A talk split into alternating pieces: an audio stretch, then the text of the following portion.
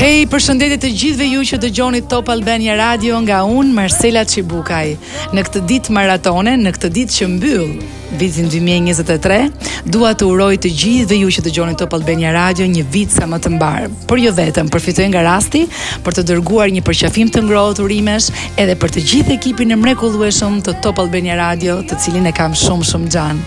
Ju uroj në këtë 2024 të gjithëve ju një vit plot shëndet, plot diell dhe sigurisht muzikë të mirë. Nga unë Marsela Çibukaj, gëzuar.